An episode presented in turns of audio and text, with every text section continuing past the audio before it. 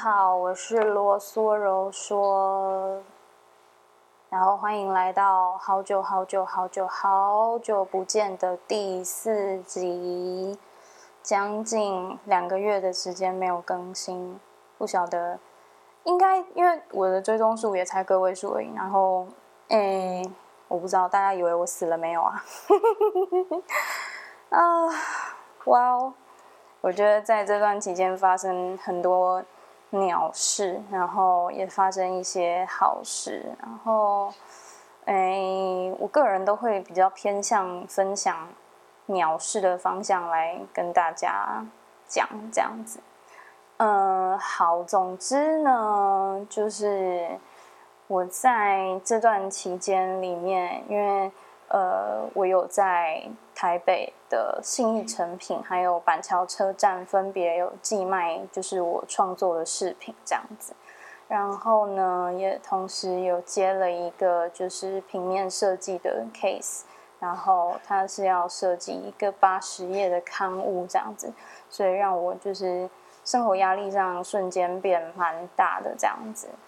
然后，呃，时序上也进入秋天，所以我的整个睡眠的时间也拉得更长，然后作息乱糟糟的这样子。先跟大家解释一下为什么这么久没有更新的原因啦，这样，因为其实就是，嗯，压力很大，然后另外一方面要做的事情蛮多的。然后我又偏向先做会让我自己开心的事情，就是呃非常的正常的拖延症候群的人出现的，就是所有症状我都出现了。好，那我们前面三集的部分呢，都是在解析呃张安普 （A.K.A. 张悬）他的一些创作，然后我非常喜欢的。歌词的部分，所以，嗯，我们今天要来说的是有关于陈珊妮，就是台湾伟大女性音乐创作人。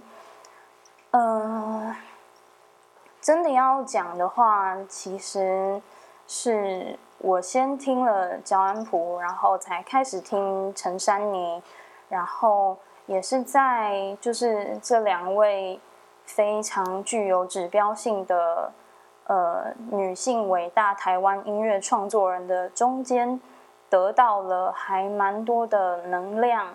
那不管是一些流通的，或者是留在我脑内的能量，我觉得都是很棒的一个体验。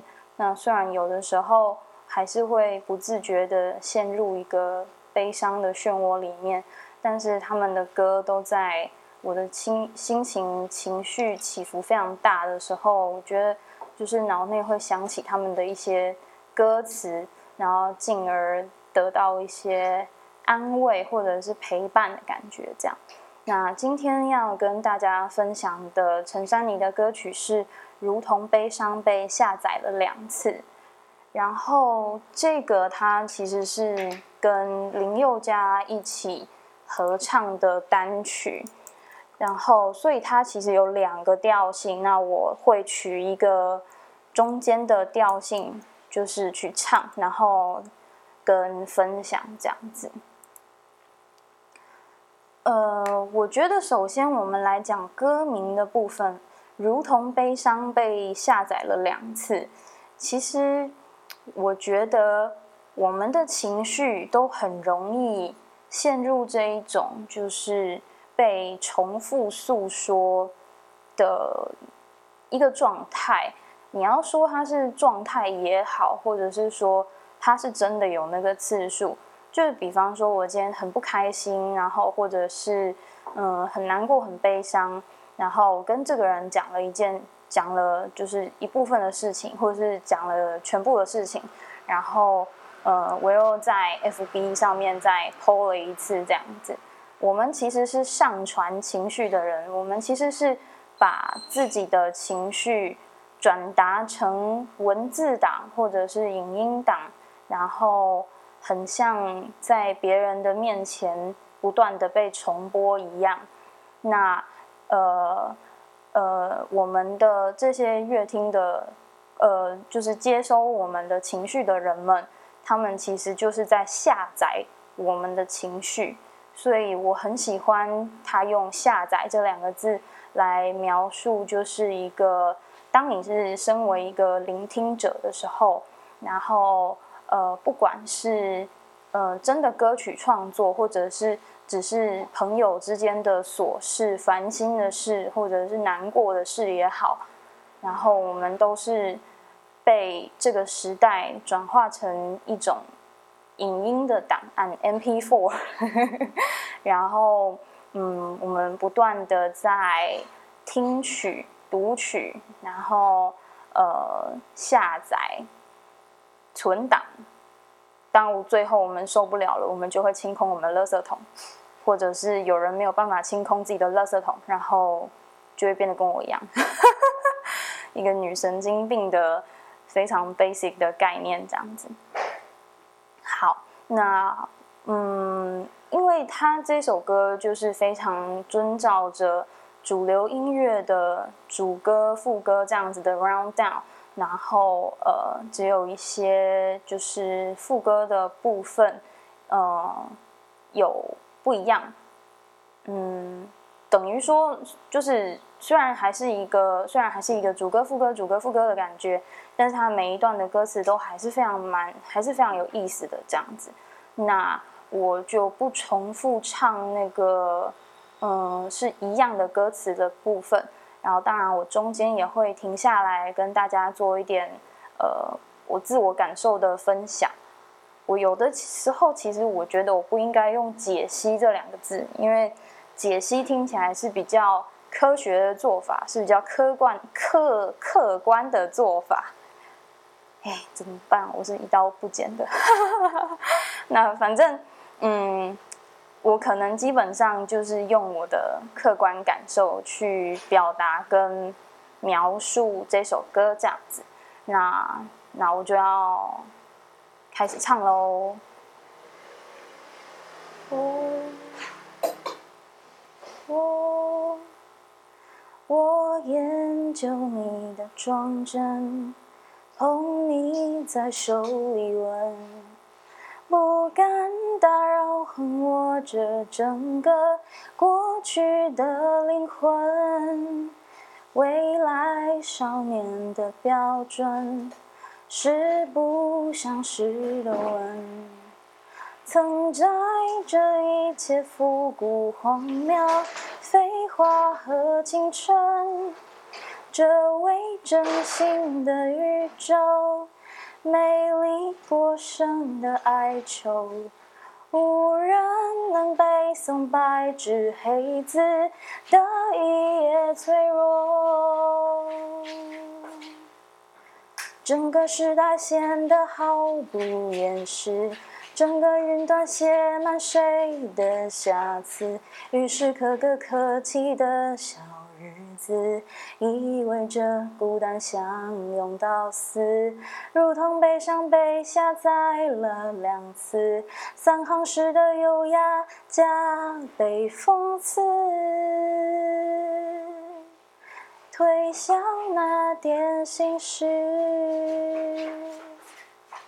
好的，那到这边为止是一遍的副歌和一次的主歌的部分。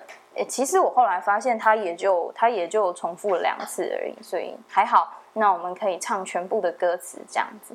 首先，他讲到，呃，我研究你的装整，捧你在手里闻。其实我把你当成一本书一样，我们在面对一个人的情绪或者是他诉说的事情的时候，我们很像在面对着一本书。那我们细细的打量着这个人的呃这本书的外观，它的封面、它的书背、它的精装的一切，然后把你捧在手上闻。我不知道你们有没有这个癖好，但我自己是有，我非常的喜欢闻。书店、卖场、全联、家乐福，还有小北百货的味道。我这个就是，呃，我小时候还有一个更猎奇的癖好，是我很喜欢闻立可白。然后高中的时候喜欢闻那个广告颜料打开来的味道。好，我们偏题了哈，就是喜欢闻书的味道的人。嗯，有一些人他很享受在书店里面看书，不管你是在成品或者是金石行任何一个实体书店、独立或连锁的书店，那我们都很喜欢去闻这个书的味道。不管它是就是大豆油墨印刷，或者是像报纸跟一般的瓶装书或是精装书，闻起来都是不一样这样子。那跟纸张的成分也有关系。那我其实觉得这一句歌词就是在细细的品味你这个人，然后从你的嗯外观，然后到你闻起来的味道，虽然听起来好像有一点怪怪的，但是。嗯，我们就从品味这个方面来说好了。就是你可能会闻到这个人身上有嗯肥皂的味道、洗衣精的味道、洗发精的味道、香水的味道这样子。不敢打扰横卧整个过去的灵魂。我们在聆听的时候，一个好的聆听者，通常是我们不会去。中断人家的发言，或者是他在呃倾诉他的情绪的时候，我们通常就是静静的、默默的在旁边，然后听他的把他整段的事情给说完这样子。但是作为朋友、好妈吉，或者是嗯，可能你今天已经知道你大概会听到哪些事情的时候，我们就很容易去呃。打断思想，然后呃，去嗯决定停下来，不要再继续接收讯息，或者是换成传递我们自己的讯息这样子。那嗯，如果它是一本书的话，你就很像是把它停下来，然后用书签夹着，然后先去做你自己的事情的感觉。然后我觉得他其实讲到了一个很重要的态度，就是如果你想要理解一个事情的原貌的时候呢，你就先静静的听吧。好，再来下一句是：未来少年的标准是不像诗的文，承载着一切复古、荒谬、废话和青春。未来的少年，在他的。MV 里面，呃，如果说你对这首歌有兴趣的话，我非常非常的推荐你一定要去把它的呃原版的 MV 看一遍，因为他在这句话他翻到这一页的时候呢，他就呃选择了一个嗯类似像韩国的偶像明星，就是美男那种韩式美男那种的。感觉，然后把他的眼睛挡住，这样子，就是我们很容易的去模仿或是跟随我们觉得主流，让我们心里面容易得到共感的事情，然后于是我们会喜欢戴着明星也戴过的饰品、耳环、项链。然后我们也希望头发是跟他们一样的颜色，或者是穿搭，或者是有一个他们的包等等的。然后这一些这样子的琐碎的事情，它拼凑起来不是一个文章的格式，它也不是一个诗的格式，它其实就是会出现在我们的 FB 的动态时报里面这样子。比方说，我今天穿了一双呃 G D 穿过的鞋，以我个人来说有点不太可能。或者是我染了一个呃嗯，我染了一个奇怪的颜色头发，然后它是就是某个呃时尚名流所所所代表出来的形象这样子。然后 F B 的动态时报或者是。我们所打出来的这些文字呢，一切都带着一点复古，然后荒谬，然后嗯，我们很常打废文，古人也很常打废文，所以废话很正常，青春很正常，因为我们随时都拥有着青春，然后它是一个流动的状态，这样子。那为什么要在就是嗯这里去形容未来少年的标准呢？那是因为我们在呃结束了，就是刚刚在分析这个人大致上要说的事情，然后他的外观品味，或者是嗯一些比较表象上的是表象。上的事之后呢，然后我们会突然开始觉得，哎，你是不是应该要做一些转换呢？或者是说，你可以不用再继续拥抱一些你的小执着。你如果可以变得跟大家一样，或者是说尝试着跟随一点流行呢？对。或许会不会改变你的状态呢？我们开始在心里面默默的回应这样子的事情。在这微整形的宇宙，美丽过剩的哀愁，无人能背诵白纸黑字的一页脆弱。这一整首歌，它都是用书本，然后还有网络世界。以及一个巨大的时代洪流的感觉去串通，虽然他只是在讲，好像我对你诉说一件事情，你把这件事情下载下来，然后重听，或是不听，或是丢掉，这样子的一个状态。但是我觉得他用这三个元素去贯穿了这一整首歌，这样子就是有关于书本，然后动态。呃，网络世界，然后再来就是时代的洪流这样子。所以他提到了微整形，他提到了美丽过剩。美丽过剩在这边呢，对我来说有两种解释，一种解释就是你整过头了，然后比方说，呃。眼头开的太大，然后让你的眼睛看起来像外星人；你的眼距不符合比例，你的山根太高，或者是你的下巴太尖，胸部太大，屁股太大，腰太细，等等的。但是这已经不是，这已经超出了微整形的范畴了。这样子，然后没有人可以去描述说这一切到底是怎么而来的，或者是说我们到底要怎么样？去回应他这件事情，所以，嗯，整形吗？或者是说，就是对于自己的外观不满意，其实是一个非常嗯普遍存在的问题。我们都希望可以花一点少少的钱做一点点小改变，但是我们都会。我们在做了，或者是决定不做这件事情之后，我们都会发现，这其实就是一个很简单的，嗯，也不是说太简单，就简而言之是自我认同上面的问题，这样子。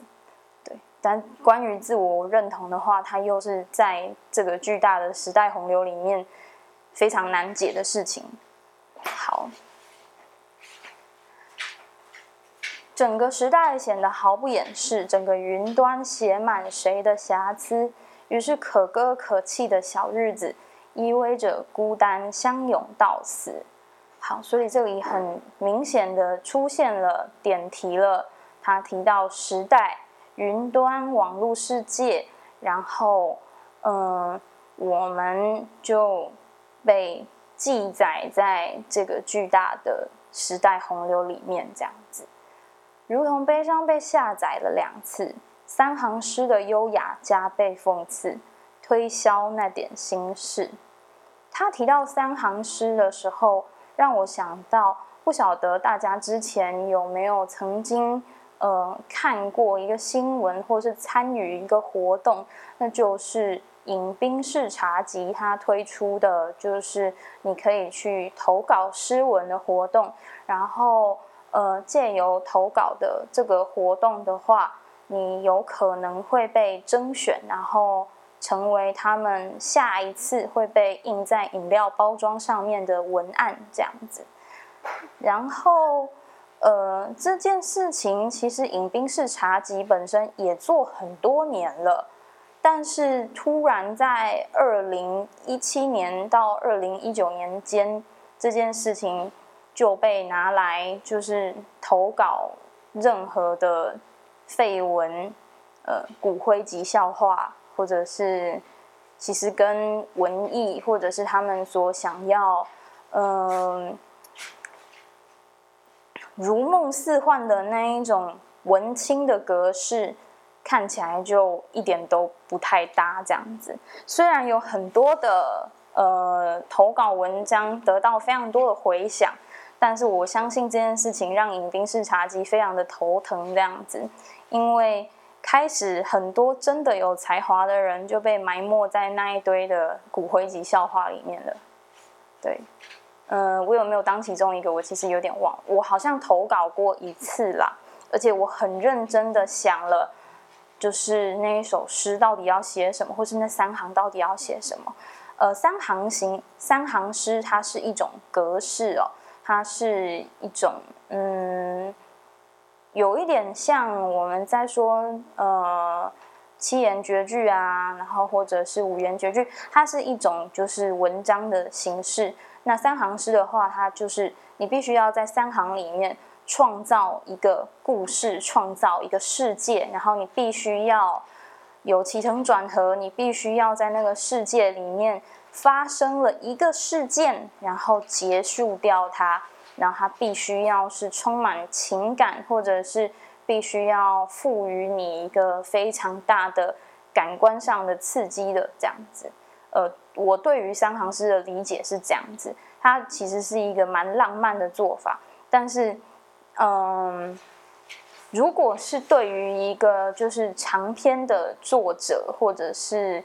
你习惯善用非常多的呃形容词、副词，然后嗯非常华丽的装饰的言辞的话，它就会变得很困难，因为你必须要浓缩、浓缩再浓缩到到只剩下三行这样子。所以，当他提到三行诗的优雅加倍讽刺、推销那点心事的时候。三行诗讽刺跟推销，就让我想到了迎宾式茶几事件这样子。那我其实不知道他们后来还有没有再继续办像这样子的，就是征文的活动这样子。嗯，如果有后续的话，或许就是我可能会再参加吧。我不知道会是成为那一堆阿公笑话，或者是成为废文，或者是成为就是。在洪流中屹立不摇的创作者，我不知道我会成为哪一个这样子，但大概就是这三个种类其中一个。好，再来是第二段的部分。我誊写你的快乐，给你我的指纹。愿书消失那天，仍怀念过敏和灰尘。未来少女的标准是一眨眼的梗，承载着一切复古荒谬废话和青春。好，以下呢就就是重复了副歌的部分，就是到于是可歌可泣的小日子意味着孤单相拥到死，然后。如同悲伤被下载了两次，三行诗的优雅加倍讽刺，装饰那点无知。如同悲伤被下载了两次，眼泪渐渐泛滥，瞬间消失。曾经不可一世。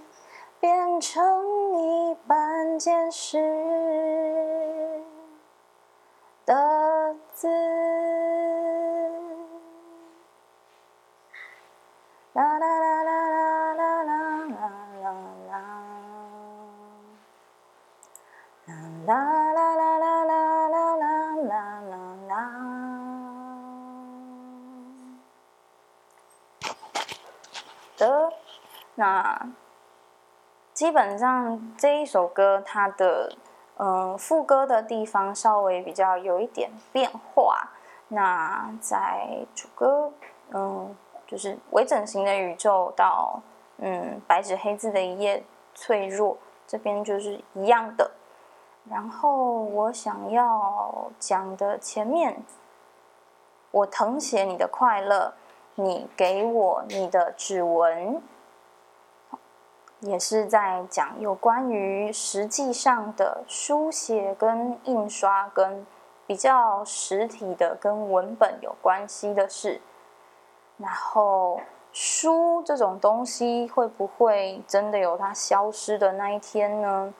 如果书消失的那一天的话，呃，愿我们还会怀念过敏和灰尘。有一些二手书啊，或者是其实新书也有可能，你打开来的时候，然后闻一闻那个味道，其实有些人是想要打喷嚏的，所以它可能有一些灰尘，可能你对于那个油墨稍微有一些些过敏这样子。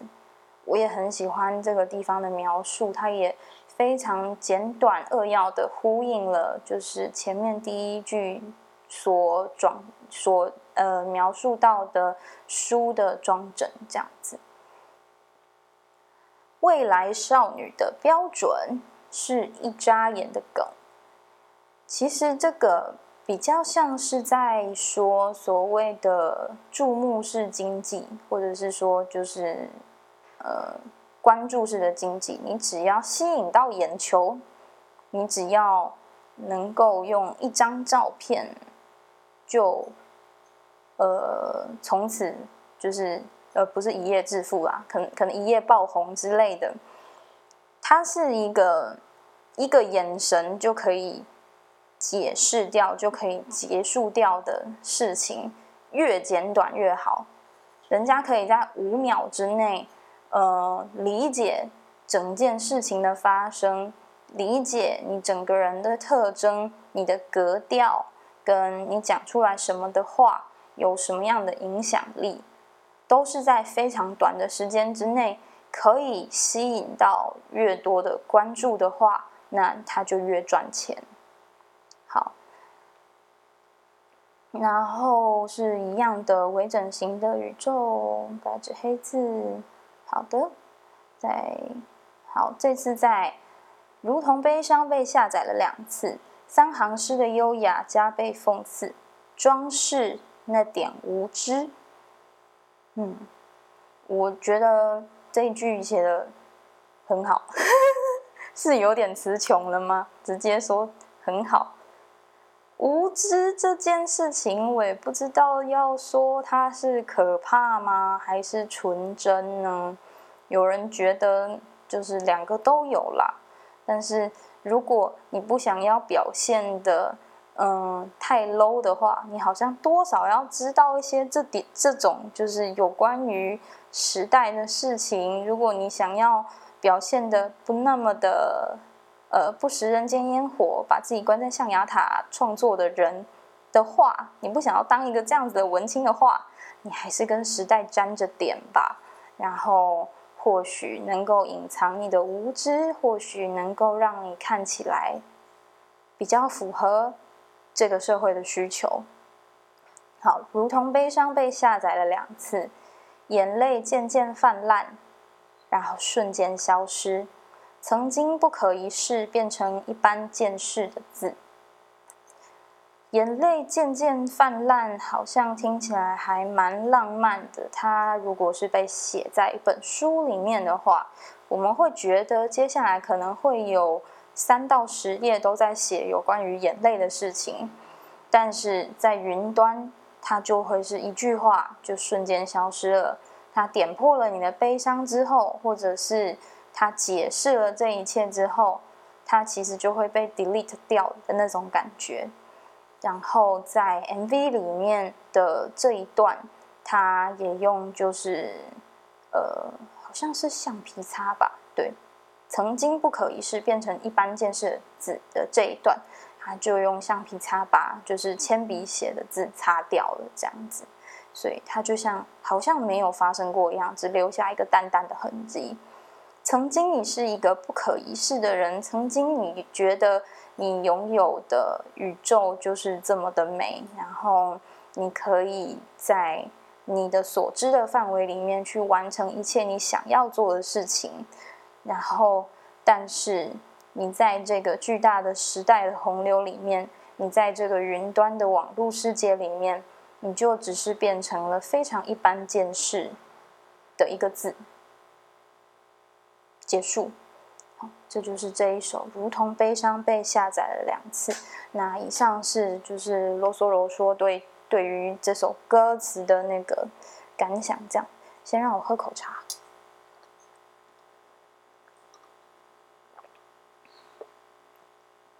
我觉得这首歌吸引我，除了歌名，还有他跟林宥嘉合作，就是两个人的那个唱腔。其实还蛮合得来的。之外，我还蛮喜欢他运用“悲伤”这两个字。其实它可以是任何情绪，或者是任何一件事情，任何悲欢离合，任何 event。然后，嗯，但是用悲伤来诉说，好像就是会比较有吸引力。如同快乐被下载了两次，如同狂欢被下载了两次。如同档案被下载了两次，如同各种各种云云被下载了两次，但是我喜欢“悲伤”这两个字，因为他在讲述的是一种就是文人郁郁寡欢啊，就是呃有一种就是嗯为赋新词强说愁的感觉，这样子。所以我还蛮喜欢他用“悲伤”这两个字的。然后呢，我在这边也稍微分享一点我的生活里面的事情好了。在呃这么久没有跟大家以 podcast 的方式见面的这一段期间呢，我发生了蛮多事情的，包括嗯，因为我是一个就是重度抑郁症疾患的患者，所以我需要。去吃药来维持我的身体机能正常的运作。那因为我已经吃了三四年这样子的药，所以我有一些药瘾在身上。那同样的，我也会希望有任何的东西能够代替药来去减轻我的负担。这样子，我希望没有一个生病的人是不希望自己好起来的。那如果是就是求生意志非常低落的那一种，我们先不要论。对，因为求生意志低落也是病造成的这样子。然后在我个人的创作方面，今天突然在打开这一首歌，也是心有戚戚焉啦。因为我接了一个案子，我前前面的时候有说，就是一个八十页的刊物这样子。然后我在做完那个档案，快要结束那个档案的那个尾声，然后就因为档案太大。所以它就打不开，它打开了之后就变成一个非常巨大的空白页，三点四 G 的空白页这样子，我真的是欲哭无泪这样。然后这个是比较难过的事情。然后另外一个事情就是我开始接触了呃绘画这件事情。我其实，在高中到大学的时代，我有一点排斥，就是再去拿起画笔。因为，呃，小时候都会被幼稚园老师或是国小老师说啊，你女儿很有天分啊，应该要去读个美术班啊什么的。然后真正到了高中那个人人都会画的班级之后，你就会觉得非常的自卑，就是觉得，嗯，我可能就只有继续努力背东西，努力背一些知识上的东西，然后。才有办法把我的成绩拉高起来，或者是稍微看起来比较没有那么边缘。但我基本上高中还是很边缘这样子。然后我最近又再次的，就是嗯，拿起亚克力颜料，然后接触到真正的画布那一瞬间的时候，我其实心里面是还蛮感动的。然后我觉得就是可以像小朋友一样的乱涂乱画，很爽。对。那我其实只是在准备一个，就是呃，我在台北信义成品跟板桥车站的那个饰品的陈列的陈设物，它只是背景这样子。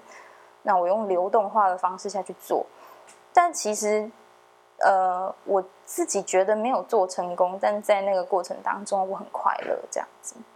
然后另外就是我做了一件开心，但是可能。应该可能会是没有意义的事吧，就是嗯，我去收了一棵枯死的树葡萄，就是把它锯下来。那棵树没有很大，直径差不多有直径差不多可能八公分以内吧。其实就是一棵小小的树，它也被种在盆栽里面，但是它已经枯死很久了这样子。然后于是我就。想到就是要把它变成一棵圣诞树，于是就是开始自己在修剪那些枝叶，然后不断的被树枝插到头发里面，然后在上漆的时候会被粘到、被搓到，然后到今天我们终于算是阶段性的完成了这棵树，这样子，嗯，上了漆，然后挂上灯。然后让它看起来，终于比较有一点欢乐的氛围，有一种就是枯死的树，然后，嗯，我也不能说我赋予了生命，因为它的生命价值从来都不是我给它的这样子。但是我我觉得跟这棵树的对话，就是是很让我觉得轻松自在的。不管是当时候我一直很犹豫。它的美丽的树的外表，到底要不要把它全部涂成白色，或者是就是嗯，到就是最后要不要为他挂上灯的这件事情，我觉得我都在跟他一个对话。